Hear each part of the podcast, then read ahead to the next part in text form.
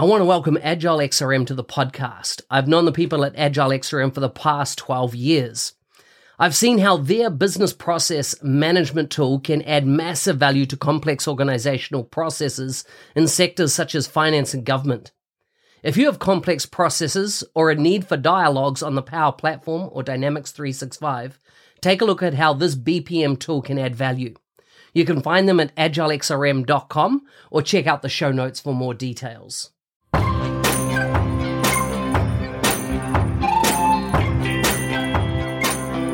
Welcome to the MVP Show. My intention is that you listen to the stories of these MVP guests and are inspired to become an MVP and bring value to the world through your skills. If you have not checked it out already, I do a YouTube series called How to Become an MVP. The link is in the show notes. With that, let's get on with the show. Today's guest is from the United Kingdom. He works at Quorum as a senior developer. He was first awarded as MVP in 2023. He is a LinkedIn learning instructor, amazing Power Apps community super user, public speaker, blogger, and mentor. He's a full stack senior software developer and architect with over 20 years experience, mostly using the Power Platform, Azure, and .NET. You can find links to his bio and social media, etc., in the show notes for this episode and anything we discuss that there's a hyperlink for, we will make sure we include it there. Welcome to the show, Keith. Thanks, Mark. It's my pleasure. Thank you. Great to have you on the show. I always, you know, like to start with getting to know you from a background perspective rather than a technology perspective. So tell us about a bit about food, family, and fun, what they mean to you. yeah, great questions. Um, I think, uh, well, starting with the food, I like lots of different kinds of food. Um, I, I, was out last night. That was a really good meal. Uh, I like Italian food. In fact, there's so many I can't really name them. I, I, just enjoy it maybe a bit too much as well. But yep, I love my food.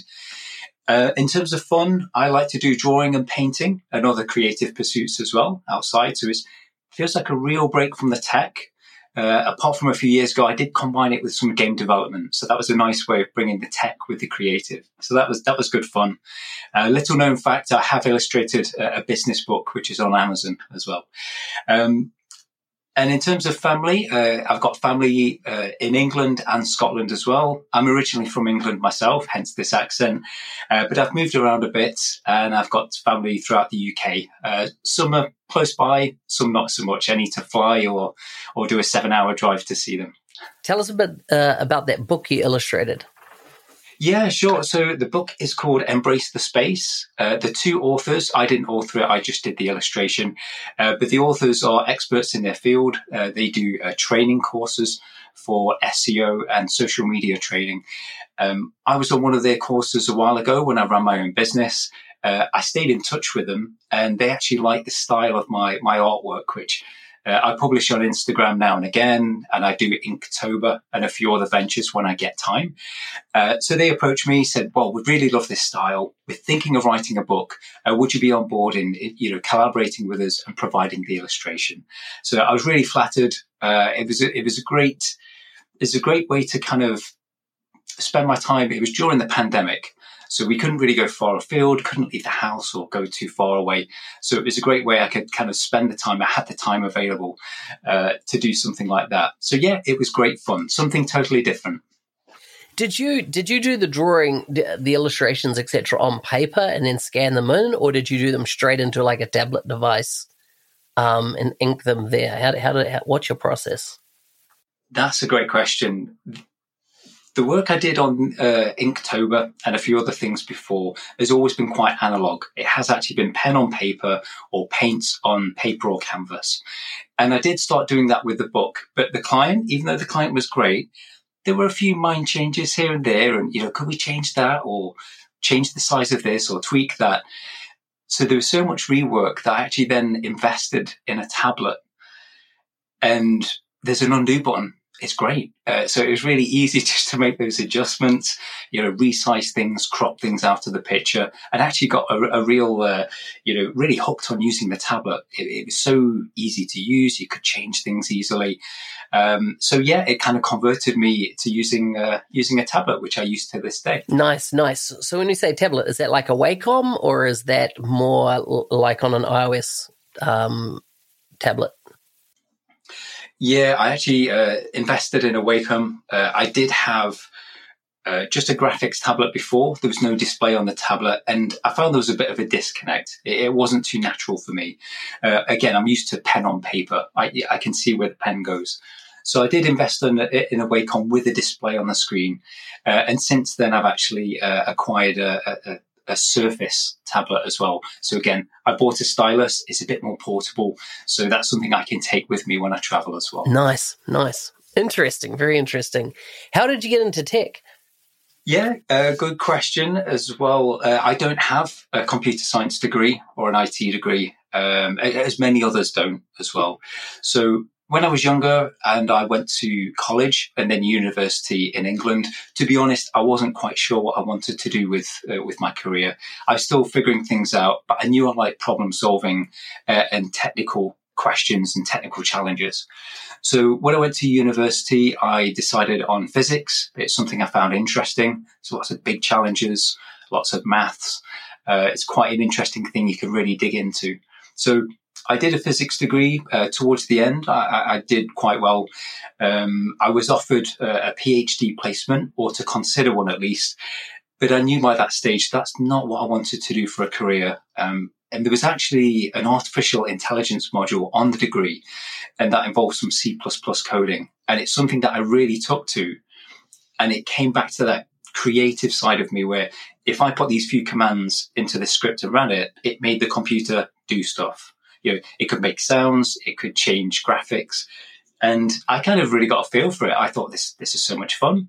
I did a bit more research into uh, you know job prospects, what what the industry was like, and so on. Again, this was like a million years ago, um, but it really sounded interesting. So I managed to uh, join a consultancy based in London for my first job, and that was a company that if I was to get a, a good grade in any technical subject, they would actually put me on training courses and skill me up. Um, and they did that. They stuck to their word. It was a great start for my career. Uh, and I, I, managed to learn, you know, learn on the job as well as take a couple of courses uh, through that employer to help me get started. Very cool, very cool. Now, and of course, it's gone full loop because did did I read correctly that you've created training on LinkedIn Learning? Yes, yes, that, that's true. So I do have one course on there which was published uh, last November which was a Microsoft certification prep for the uh, Data Platform Fundamentals DP900. So I did uh, one of four parts for that course. Um, I'm currently recording uh, my second LinkedIn learning course, which uh, I think we're aiming maybe October onwards for, for release, but that's going really well at the moment. In fact, I was recording just before this call. Wow, is that on Fabric? Um, it's not on Fabric. It's Power Platform related. Okay. Okay. What's your um, just to get into the details there because I've noticed a massive uptick since you know lynda.com was purchased by LinkedIn and it's gone through a journey and you I started my career in IT was back in the web design days, the internet just coming out, and lynda.com boomed, right? Because it taught you Photoshop, Illustrator skills, everything, web. And of course, LinkedIn Learning acquired it. And then what I've particularly seen, I suppose, in the last two years is a massive intel- uptick of Microsoft related training courses starting to appear on LinkedIn Learning. And of course, as MVPs, we get full access to all LinkedIn Learning as part of our benefit package. Tell me um, the economics of it, as in, because, you know, I've looked at um, creating content for Udemy. I've, I've, I've looked at a, a, range of platforms and I've delivered my own e learning courses um, on platform. What's uh, from a, and, and the, I suppose the other reference I have is Pluralsight, right? Which is another big training platform been around for a long time. and you get paid, you know, based on watch time. Is that the same type of scenario with LinkedIn Learning? Is it based on somebody completing the course, starting the course, amount of minutes they're on the course? What's their financial model for trainers? Yeah, yeah, that that's uh, it's interesting. There's so many models out there, like you say, there's Skillshare, Udemy, uh, Pluralsight, and so on. So many great platforms too. Um, I was a fan of LinkedIn Learning for a few years before becoming an instructor. Um, it was one of those that a few years ago, the short version of this was I was looking for a new job. I thought I'll invest in LinkedIn Premium, and it just so happened to give me LinkedIn Learning as you know part of the package. And then, you know, being a lifelong learner, like many of us are in tech, I was like, oh, cool. I want to learn about this, you know, gRPC. I want to learn about this and that and this. And I kind of got hooked. And just even after doing the, the job search and moving on, I just kept it going because I just love learning a new thing every week. And that was, that was my goal. I was like, well, even if it's a small thing or an, an hours long course, people have put effort into making these courses. I'll pick up a new thing, whether I use it in the day job or as a side hustle or just never use it again. I've learned something cool, right? Um, so yeah, after a period of time, uh, a friend of mine, uh, Gregor Suttie, who's uh, also an MVP, actually uh, an Azure MVP, I noticed that he published a, a, LinkedIn learning course. So I did ask him about that, asked him about the process. Uh, he was very positive about it, as as with many instructors with the platform are. So I had a few introductory calls. They explained uh, the way the monetization works there for instructors is it's uh, royalties based on views. Now, it's not on how long someone views the course. I think there's a period of time in it classes as a unique user has viewed the course. But you know whether whether it's a few minutes or whether they see the whole course, there is a level. I forget what it is now. There's a level of you've had a view on the course, and then a royalty is calculated, uh, and then you do get statements and things to you know show that monetization. And for the effort you know, I, I've worked on a model. I generally take 12 hours to produce one hour um, of content, you know, uh, uh, from a process perspective. What do, what do you find? Yeah, I, you know, that's called me out because I probably should measure it better than I do, but it feels in that ballpark of it's, it's somewhere eight to 10 hours, maybe more. Because as you say, you've got the writing, that's draft one. You'll get feedback, there's tweaks uh, you do recording, there'll be pickups. Oh, I fluffed that. I need to redo this part. I need to leave notes for the editor. This, this, this. So yeah, you're exactly right. The, the amount of effort goes in. The first course I did was a learning experience to see, well, would I enjoy it? Would I want to redo it again? And it was such a great experience and it was so good to work with that, yeah, I took a break from it just to take a breather. Another course opportunity came up. We discussed that, you know, fell within my main core skill set Power Platform related.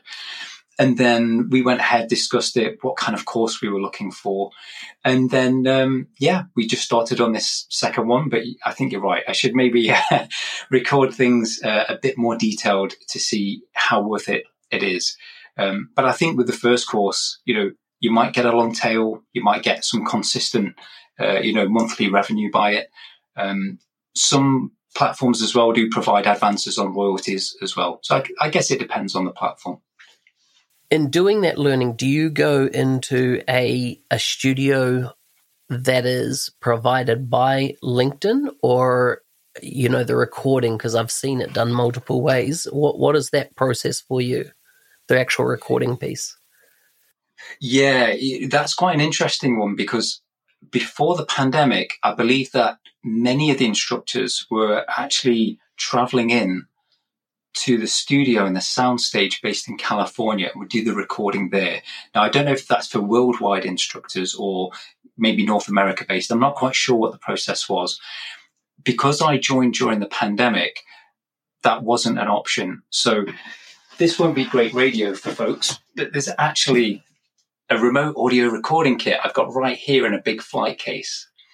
So they provide the adapter, uh, the headset, and, and everything that you need to do the recording with really good instructions on the process to do that recording. So for the first and this second course that I'm doing, uh, it is using this remote process. I'll submit the files. We'll have feedback back and forth. but who knows? Maybe in future I'll, I'll, get a flight to California and, and uh, enjoy that sunshine again. Who knows? yeah. I mean, it's the same if you do work for Microsoft. You know, they have full recording studios set up um, for that type of work. Um, are you on camera much or is it totally pretty much off camera? Um, you talked about audio there, but not video. Yeah, that's true. So both the first course and the second course, uh, they're all going to be audio. Uh, there's going to be screenshots with demos and a few slides as well. Good balance between the two. Um, I won't be on camera uh, for this one, and I wasn't in the previous one as well. There will be uh, an instructor photo, just a slide say, "Hey, I'm Keith Atherton, Microsoft MVP. But um, no, in this course, there's no there's no actual me on the camera. But maybe in future with the soundstage, it may be a bit more personable with me on the camera, you know, and kind of a few gestures, a few screenshots like that. This is the show me the money question. Is it is it uh, is it worth your while? Like, I, I and I, I'll, I'll preface this with, I talk to a lot of people that write books, and and eh, I'm talking tech books and I don't see anybody retiring on the authoring of tech books, right? It's it's a a massive body of work. You create a tome of of something that's obsolete in 18 months time because of the speed of change, you know, in tech.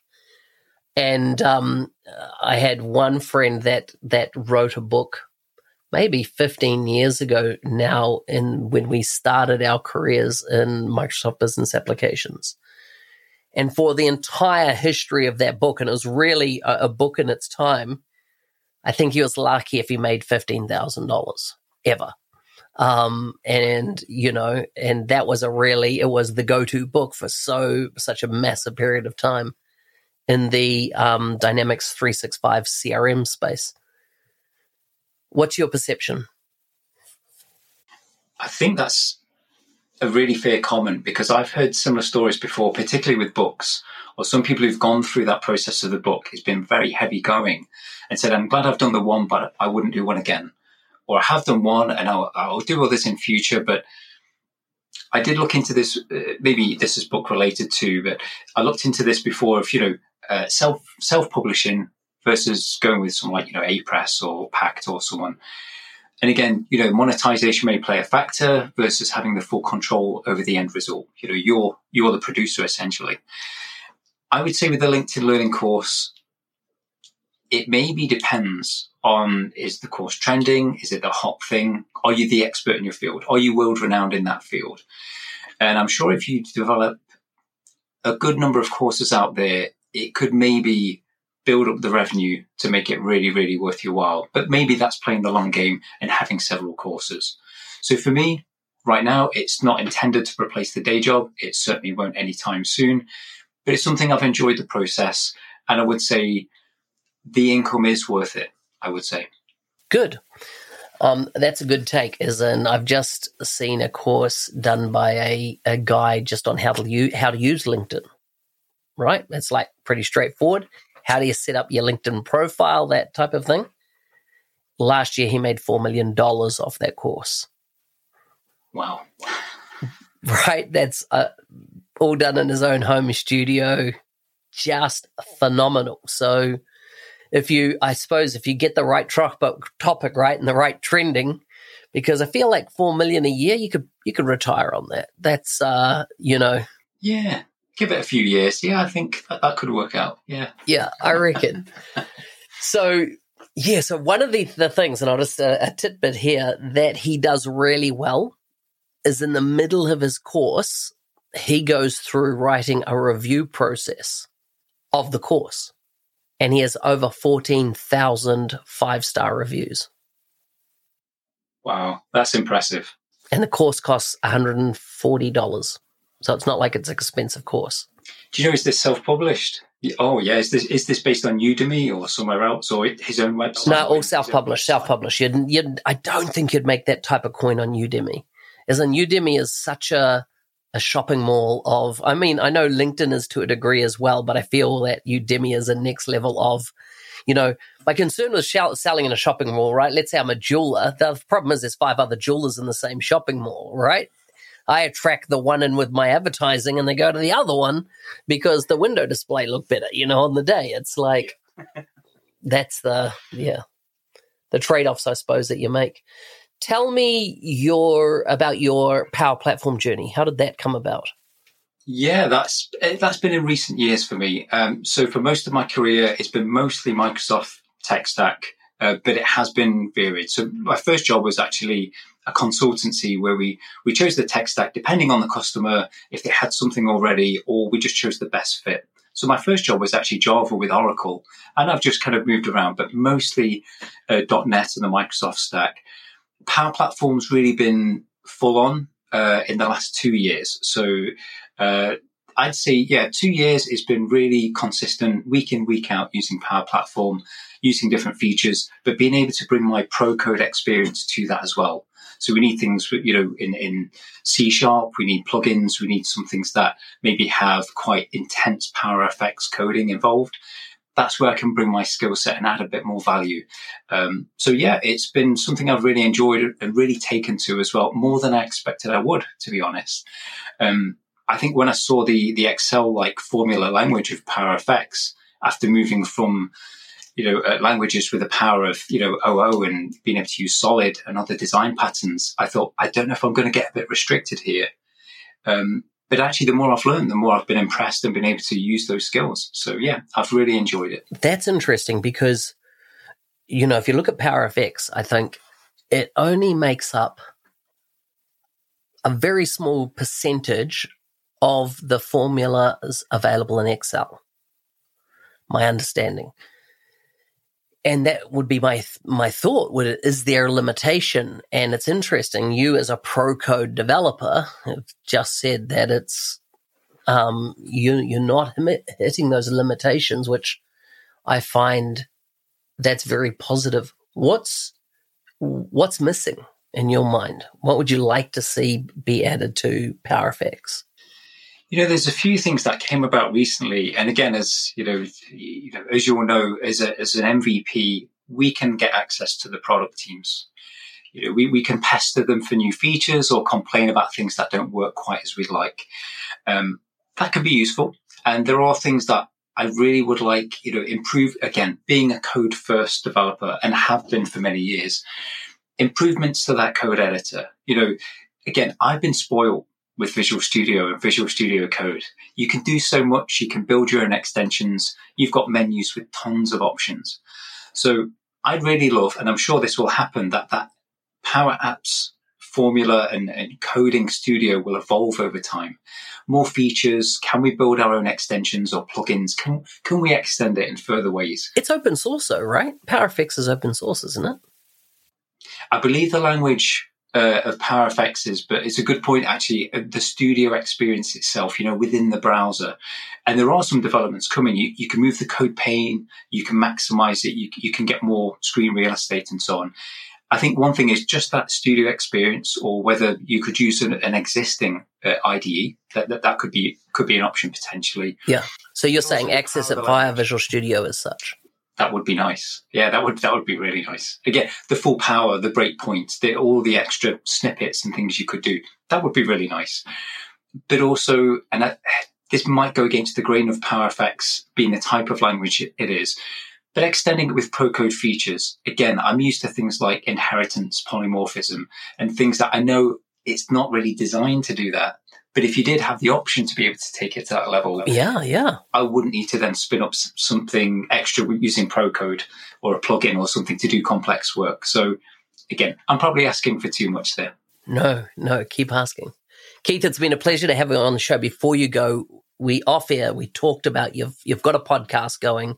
I want to make sure we get that in the show notes. Tell us a bit about your podcast. Who's the audience? What's it called? And where can they find it?